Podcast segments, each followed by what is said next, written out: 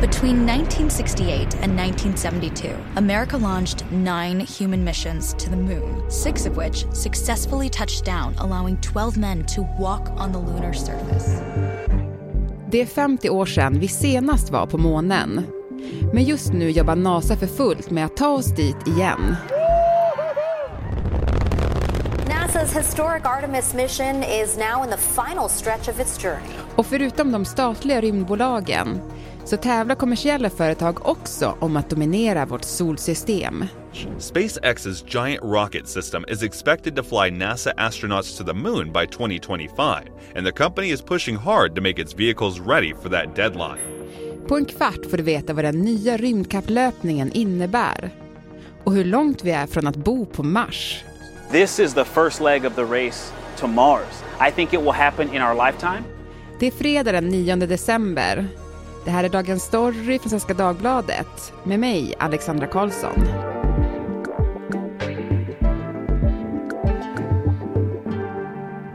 Erik Bergin, nyhetschef på Utriket här på Svenska Dagbladet och tidigare USA-korrespondent.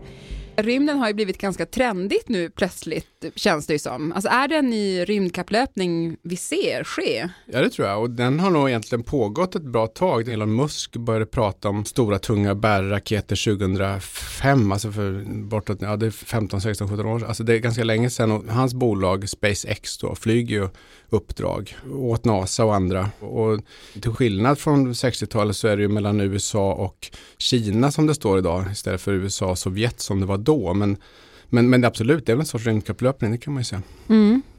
Vi ska prata mer om det, men vi ska gå lite tillbaka i tiden. Ja. För nu är det ju då 50 år sedan Apollo 17 landade på månen. Och det är senaste gången man åkte dit. Mm. Vad gjorde man där? Första gången var det då 69 och sen så var det några resor till och den sista var som du sa där 72. Och det uppdraget var ju bland de mest framgångsrika vetenskapliga. Man, man hade ju fått med sig en rymdbil, alltså man kunde ju täcka större arealer på månen. Så man hade med sig en geolog som tog prover. Så att PR-värdet var ju större 69 såklart, men vetenskapligt och liksom eh, forskningsmässigt så, så var de här senare resorna de mest framgångsrika. Och det fanns väl de som ville fortsätta av det skälet, eh, tror jag. Men sen blev det ju för dyrt då och en del andra skäl också. Mm. Men hur viktig var rymdkapplöpningen för USA, skulle du säga?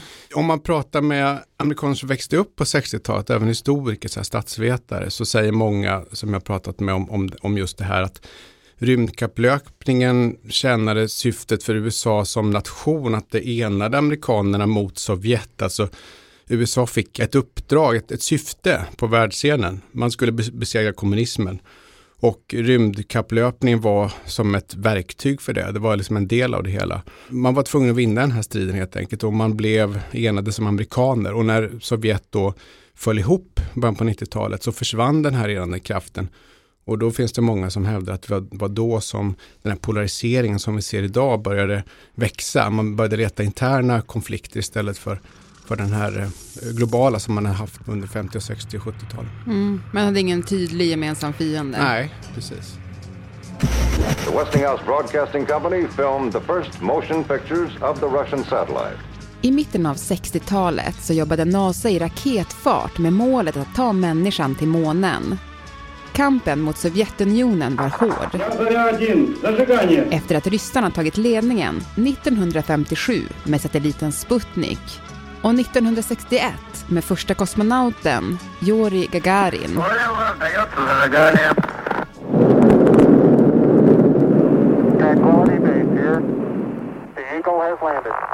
Men att NASAs Apollo-program skulle bli ihågkommet som en succé, det var långt ifrån självklart. Faktum är att det var nära att lägga ner innan det ens tagit fart. This is Mike Wallace at the CBS newsroom in New York. America's first three Apollo astronauts were trapped and killed by a flash fire that swept their moonship early tonight during a launch pad test at Cape Kennedy in Florida. Den 27 januari 1967 skulle den första månraketen Apollo 1 och NASAs tre astronauter Virgil Gus Grissom, Edward White och Roger Chaffee hålla en övning inför den planerade uppskjutningen i februari. Då började det brinna i kabinen.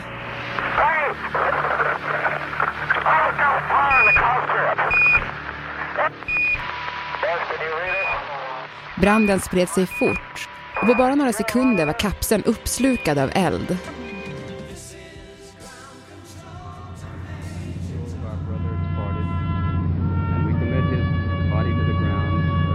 The deaths of Grissom, White, and Chaffee were a shocking wake up call that caused many to question President Kennedys deadline to put a man on the moon. Efter den tragiska olyckan var NASA självkritiska och mer fokus lades på att göra månraketerna säkrare. Och bara två år senare så landade Apollo 11 säkert på månen.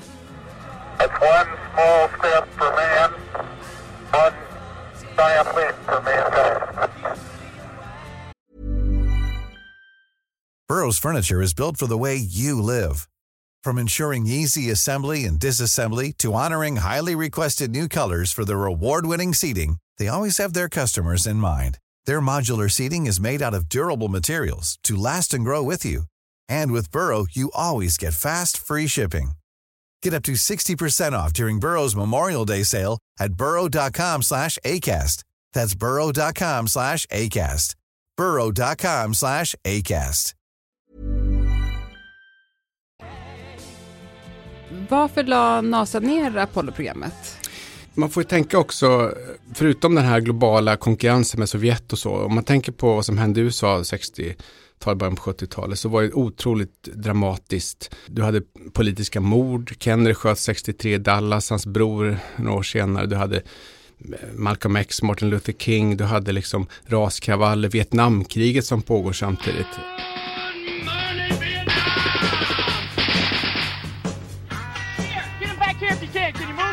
Dr. Martin Luther King has been shot to death in Memphis, Tennessee. President Kennedy and Governor John Connally have been cut down by assassins' bullets in downtown Dallas. Vi tycker nu att det är bråkigt i USA, men, men det var ju nästan ingenting mot vad det var då. Liksom. Lite senare, i början på 70-talet, så kom ju oljekrisen, det, det blev ekonomiska sämre tider. Watergate-skandalen med Nixon, början på 70-talet också. Eh, och sen den här otroliga miljardrullningen som NASA brände, många hundratals eh, miljarder dollar. Det gick inte att fortsätta med det. Och dessutom så hade PR-värdet sjunkit som, som jag nämnde jämfört med 69. Det var inte samma intresse kring rymdresor längre. Så det, det, det blev omöjligt att fortsätta med av det skälet. Mm. Du, efter att man var färdig med månen då, så började NASA istället satsa på så kallade rymdfärjor. Alltså, mm. det är som raketer som liknar flygplan. Ja, precis. Återanvändbara. Ja, exakt. Vad hade man för ambitioner med dem? Man får komma ihåg också att ingen av rymdfärjorna kom i närheten av månen. Man hade ju en lägre ambition på så sätt att de uppdrag de gjorde det var att skicka upp satelliter och åka till den här, alltså bygga upp den internationella rymdstationen som vi har idag. De var ju framgångsrika även om det var några olyckor, Challenger minns ju alla och så vidare. Men, men alltså det, det, var en lägre ambitionsnivå. De kostade fortfarande väldigt mycket pengar att driva men man ville försöka sig på att göra någonting som gick att återanvända. Saturn 5-raket, det mesta av den gick ju, det var ju skrot under de åren så samarbetade USA och Ryssland ganska mycket vad gäller rymden. Så det fanns inte den här rymdkonflikten som, som det fanns tidigare under 60-talet. Mm. 2011 så lyfte ju rymdfärjan Atlantis för sista gången från Cape Canaveral i Florida. Varför la man ner även den där satsningen? Kostnaden var ju eh, för hög, men det var väl också så att de här rymdfärjorna vid det laget hade blivit ganska gamla. Plus att man redan då började titta bortom den närmaste atmosfären där de här åkte runt, runt jorden. Alltså ska, ska man, finns det skäl att åka tillbaka till månen? Hur ska vi ta oss till Mars? Och alla insåg att en rymdfärja kommer inte att kunna åka till Mars, den är inte byggd för det. Så det är det man håller på med nu och försöker fundera ut hur det ska se ut. Mm. Vad har man kommit fram till då?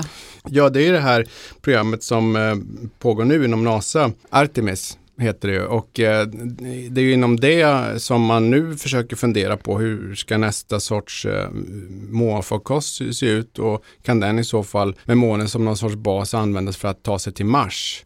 Och där är det ju, eh, som jag nämnde, kineserna har liknande ambitioner. De har tänkt sig att man ska Eh, skicka upp en eh, eller flera astronauter till Mars eh, någon gång 2028-2030 där. Och det pågår ganska stora satsningar hos kineserna också inom rymd men också inom militär. Man får komma ihåg rymdkapplöpningen hade ju egentligen aldrig hänt om det inte hade varit för andra världskriget och de raketsatsningar som inte minst tyskarna gjorde under kriget och eh, som USA sen fick kontroll över. Och, eh, så att det, den militära utvecklingen och rymdutvecklingen går ju ofta ganska parallellt. Liksom. Mm. Jag tänkte på det, när du bodde i USA eh, så var du besökte Spaceport America. Mm, I New Mexico, i öknen där ute. Mm. Vad är det för plats? Ja, det är en eh, väldigt konstig plats egentligen. Det är en helt nybyggd, eller en ovanvänd i princip, en flygplats eh, med en lång landningsbana. Den har fått certifiering som rymdflygplats från amerikanska flygmyndigheterna. Och den som har förlagt sin verksamhet dit det är Richard Branson, den, den här brittiska entreprenören som har haft ganska många år nu ett rymdbolag som heter Virgin Galactic och han har även ett som heter Virgin Orbit. Men han, tanken med hans projekt därifrån är att han ska då köra rymdturism. Man flyger upp med en raket eh, som man får uppleva tyngdlöshet i några minuter och sen ner igen. Liksom. Mm. Virgin's dream is that sometime next year the first of 600 prepaid ticket holders will arrive, drink a cappuccino, and blast off. Virgin won't comment on all of its customers, but the rumored list includes Brad Pitt, Ashton Kutcher, and Justin Bieber. Det har inte lyft än riktigt. Det var öden när jag var där och det är fortfarande ingen rymdturism som bedrivs därifrån. Så det har varit en hel del problem för honom och även, för andra som försöker satsa på rymdturism. Det går långsamt. Mm. Ja, men, och det går ju inte att nämna rymdturism utan att prata om Elon Musk, som Nej. vi gjorde där i början, och SpaceX. Alltså vad har han betytt för utvecklingen, skulle du säga? Han är ju den som har kommit längst, det skulle jag säga, av, av de här. Du har ju eh, Musk då med SpaceX, du har Jeff Bezos, Amazon-grundaren som har ett bolag som heter Blue Origin och sen har du Branson och några andra. Och sen har du de här klassiska Boeing och Lockheed Martin, alla de som bygger och har byggt i många, många år delar till rymdraketer och sånt där. Men Musk har ju eh, byggt ett fungerande företag som flyger uppdrag, skickar upp satelliter och vad det nu kan vara för någonting. Man ser ju att han samarbetar med NASA så att till skillnad från 60-talet så är det nog mer privata inslag eh, i, eh, i rymdkapplöpning eller rymdfarten än vad det var då. Och en stor del av det står Elon Musk för, det, det är utan tvekan. 3, 2, 1, boosters in ignition. And liftoff of Artemis 1.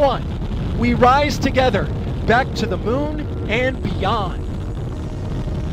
Just nu jobbar NASA för fullt med Artemis-programmet. Och om allt går som tänkt kommer det resultera i den första månlandningen sedan Apollo 17. Med målet att etablera en permanent månbas där man kan bedriva forskning för att ta människan till Mars. Altogether, this is the world's most powerful rocket, and it exceeds the legendary Saturn V of the Apollo era in numerous ways. Artemis är ett samarbete mellan ett flertal statliga rymdprogram med NASA i spetsen och privata företag, bland annat Elon Musks SpaceX. Everything needed for lunar missions will be positioned in advance by commercial and international partners. This includes rovers, science experiments and human-rated systems on the surface.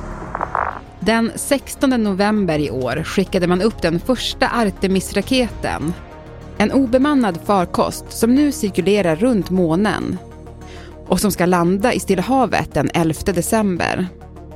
The spacecraft has now started its journey back to Earth. It's expected to plunge through the Earth's atmosphere and splash down just off the coast of San Diego in the Pacific Ocean this Sunday.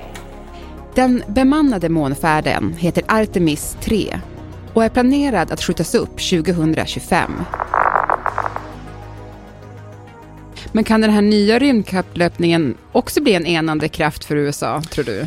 Jag tror inte den blir det på samma sätt som den var på 60-talet. Det var trots allt nytt då. Jag menar, Kennedys löfte 61 om att vi ska skicka en människa till månen och tillbaka innan decenniet är slut. Det är klart, när man en gång kommer iväg till Mars så kommer det vara en stor grej naturligtvis. Men det är ändå en resa på många, många månader och vi har ett antal år kvar dit tror jag. Så att eh, när det sker, möjligt.